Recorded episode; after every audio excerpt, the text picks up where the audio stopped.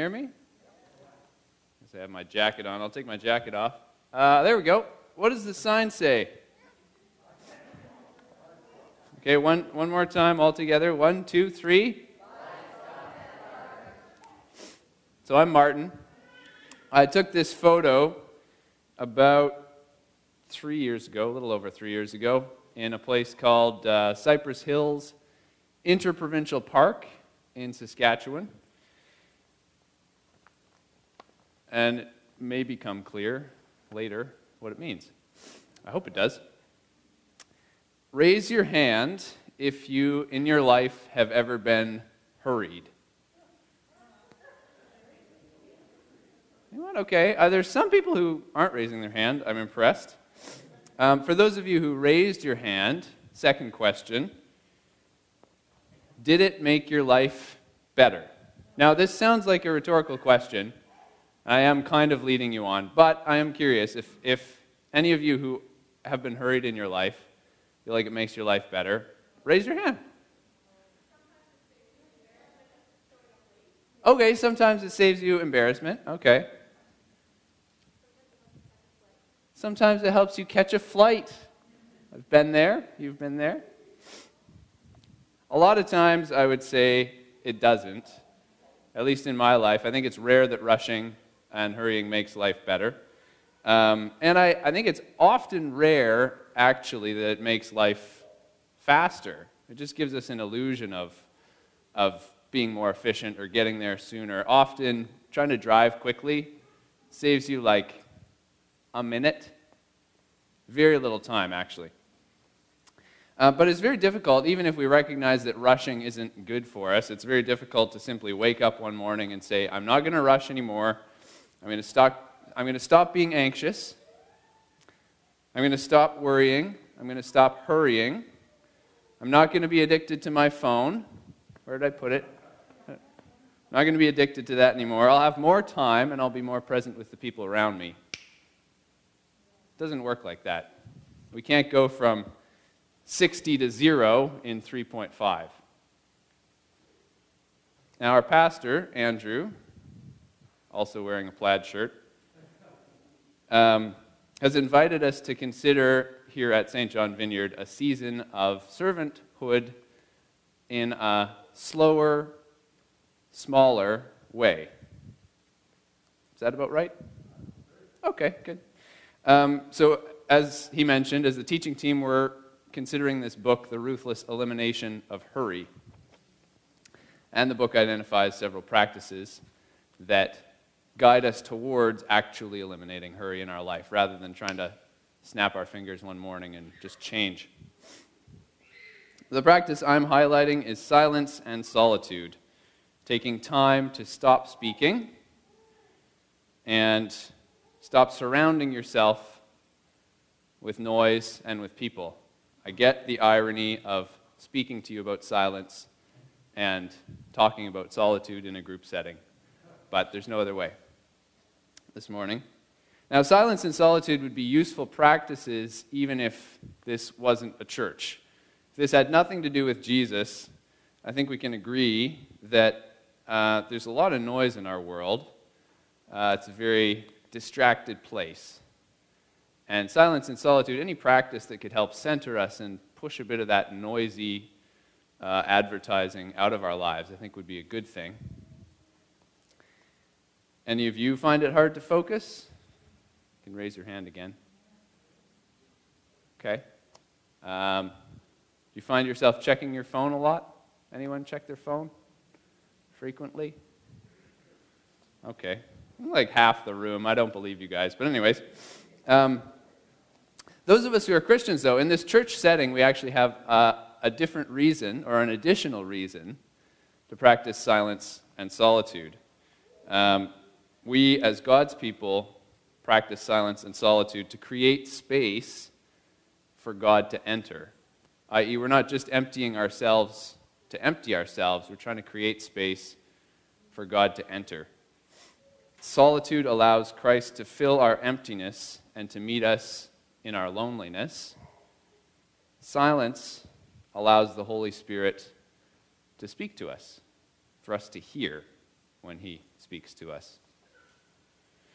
In silence and solitude, we are allowing our souls to be shepherded. So, our first passage from the Bible is in the Old Testament. It's from the book of Ezekiel, chapter 34, verses 11 to 15. It's not going to be up on the screen. I don't think too many of you have Bibles, so you can just listen. I'll read it out. Ezekiel 34, 11 to 15. For this is what the sovereign Lord says I myself will search for my sheep and look after them. As a shepherd looks after his scattered flock when he is with them, so will I look after my sheep.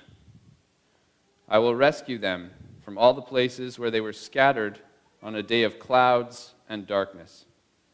I will bring them out from the nations and gather them from the countries, and I will bring them into their own land. I will pasture them on the mountains of Israel, in the ravines and in all the settlements in the land. I will tend them in a good pasture, and the mountain heights of Israel will be their grazing land. There they will lie down in good grazing land, and there they will feed in a rich pasture on the mountains of Israel. I myself will tend my sheep and have them lie down, declares the sovereign Lord. Our second passage is from the New Testament, from the book of Mark, chapter 6, starting at verse 30 and going to verse 46. Mark 6, 30 to 46. The apostles gathered around Jesus and reported to him all they had done and taught. Then, because so many people were coming and going that they did not even have a chance to eat, he said to them, Come with me by yourselves to a quiet place and get some rest. So they went away by themselves in a boat to a solitary place. But many who saw them leaving recognized them and ran on foot from all the towns and got there ahead of them. When Jesus landed and saw a large crowd, he had compassion on them because they were like sheep without a shepherd. So he began teaching them many things. By this time it was late in the day, so his disciples came to him. This is a remote place, they said, and it's already very late. Send the people away so that they can go to the surrounding countryside and villages and buy themselves something to eat. But he answered, You give them something to eat.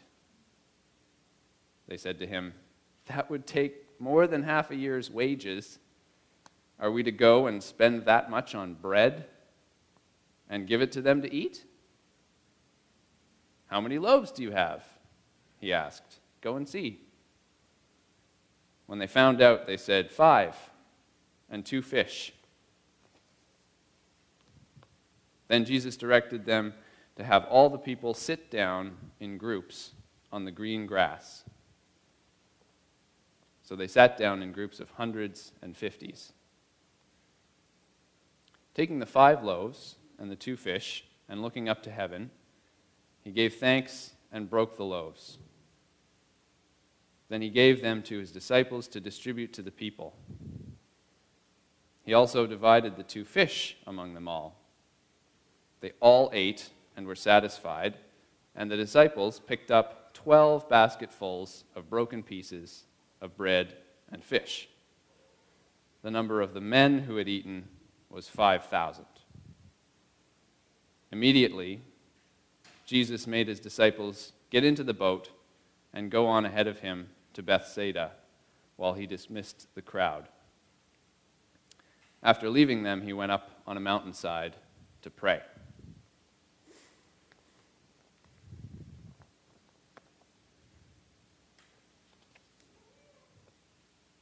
In the first passage in Ezekiel, the writer prophesies about sheep, but he doesn't really mean sheep. What does he mean? People. See, we humans are really very much like sheep. This is a common, repeated theme in Scripture that we are like sheep. We are the livestock at large, uh, and we need a voice to follow. Otherwise, we get caught in thickets of distraction, anxiety, panic, shopping, phone checking, butting heads and locking horns with our neighbors. We wander in a wilderness of noise inside our own heads and all around us. And if you don't believe me, go check Twitter right now. Except don't. Please don't do that. The first thing we see in the passage from Mark is Jesus attempting to create a space of reprieve and rest for himself and his disciples. They're all tired. But he has to postpone it.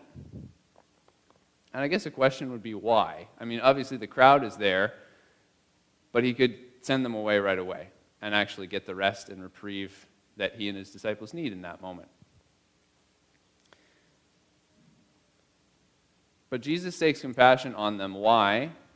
Because they're like sheep without a shepherd, and because he's seizing an opportunity here to paint a picture of who he really is and the kind of rest, the kind of reprieve, the kind of peace that he brings in a much bigger way than simply uh, an hour or two of quiet retreat.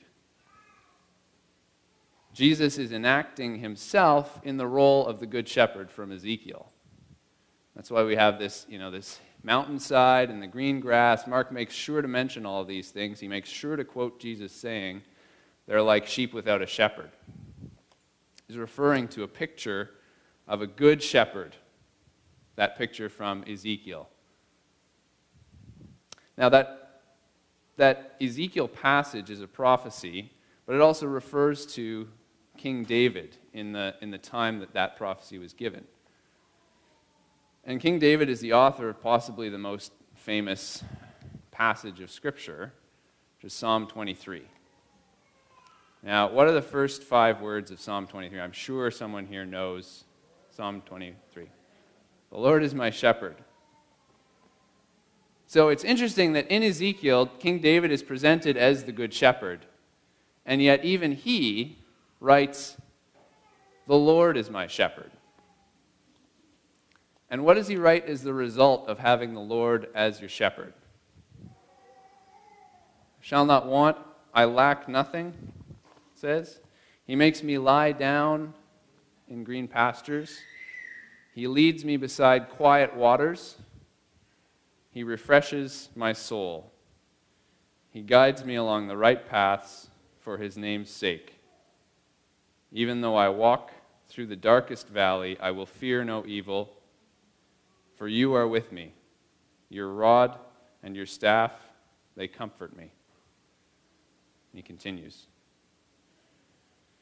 David wrote many Psalms, and in many of them he's quite upset, and he's often crying out, speaking, shouting, shaking his fist at his enemies, and possibly at a God who he feels is absent. Why have you forsaken me, God? Things like that. But here in Psalm 23, we see a different picture, don't we? We see peace and freedom and contentment because the Lord is his shepherd in that moment, present in that moment. And we read something else, we hear something else in Psalm 23, as opposed to the speaking and shouting and shaking his fist, David says nothing in Psalm 23. He's simply being. He's being a sheep, listening to the shepherd. Silence and solitude for the Christian are about making that space to be a sheep again. Because we are livestock at large. We're going to wander. We're going to get distracted. We're going to end up stuck somewhere we don't want to be, going, bah, bah, bah.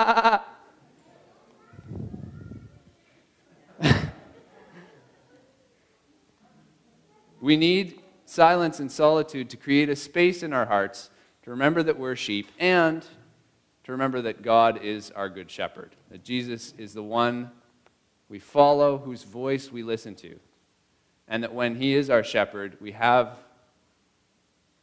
even if we don't feel it, we have the things in Psalm 23 that King David says are true. With the Lord as your shepherd, you are free, you are at home, you lack nothing, you can lie down and rest.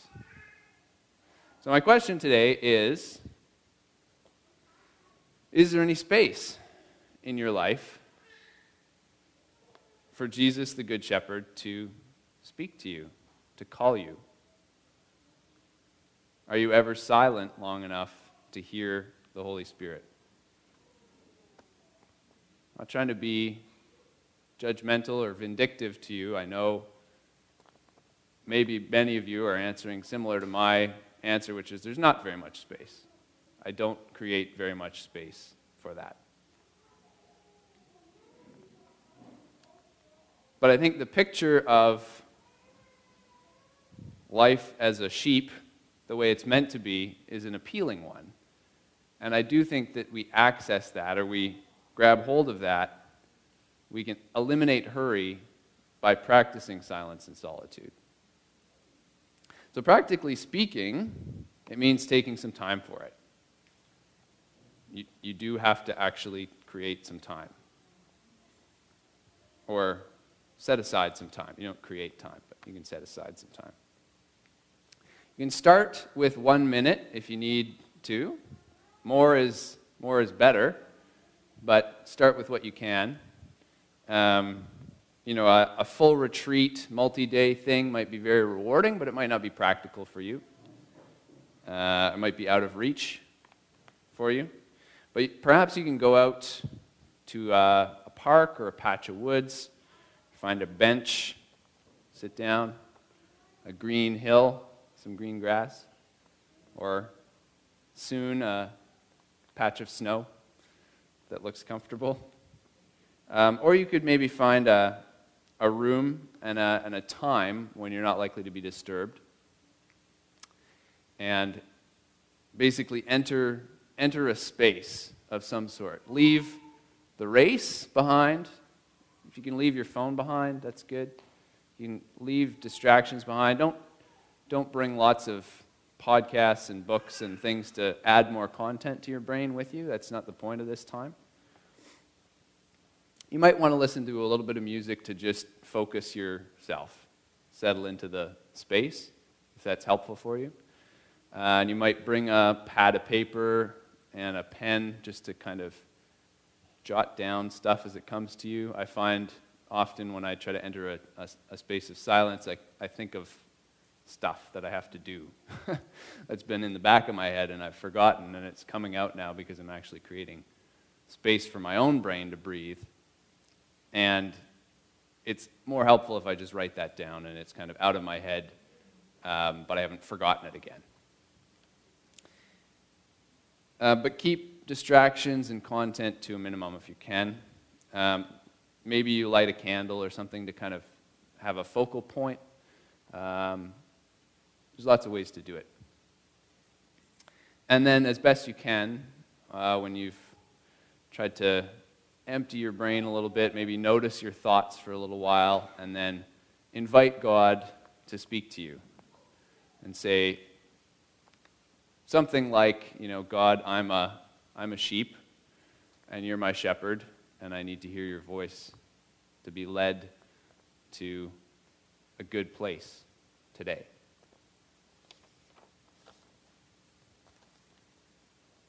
So, we're going to try it out. We can't do solitude, um, at least not really in the group like this, but we can do a, a bit of silence. I'm going to structure it as follows. So I will get my guitar out in a moment here and play, I don't know, maybe two minutes. Uh, and then I'll leave a, a stretch of silence, maybe five minutes. Might feel pretty awkward. I don't know. Uh, and it might not be enough for you to even clear your own mind of, of the kind of thoughts that pop up. So if you don't even get to the point where you can say to God, okay, I'm settled now and I invite you to speak to me, if, if you don't get there, that's okay. Uh, but just know that that's an indication that you need this. So, music, stretch of silence, and then to end our silence, I'll play a little bit more guitar. And at that point, you're all going to get up and leave this side from this door and this side from this door, and nobody's going to say anything. You're going to be silent as you go. I mean, I, I'm not going to enforce that, but please leave in, in silence. You can chat out in the parking lot if you need to. Does that make sense? Guitar, silence, guitar, get up and leave quietly. You can nod if that makes sense to you.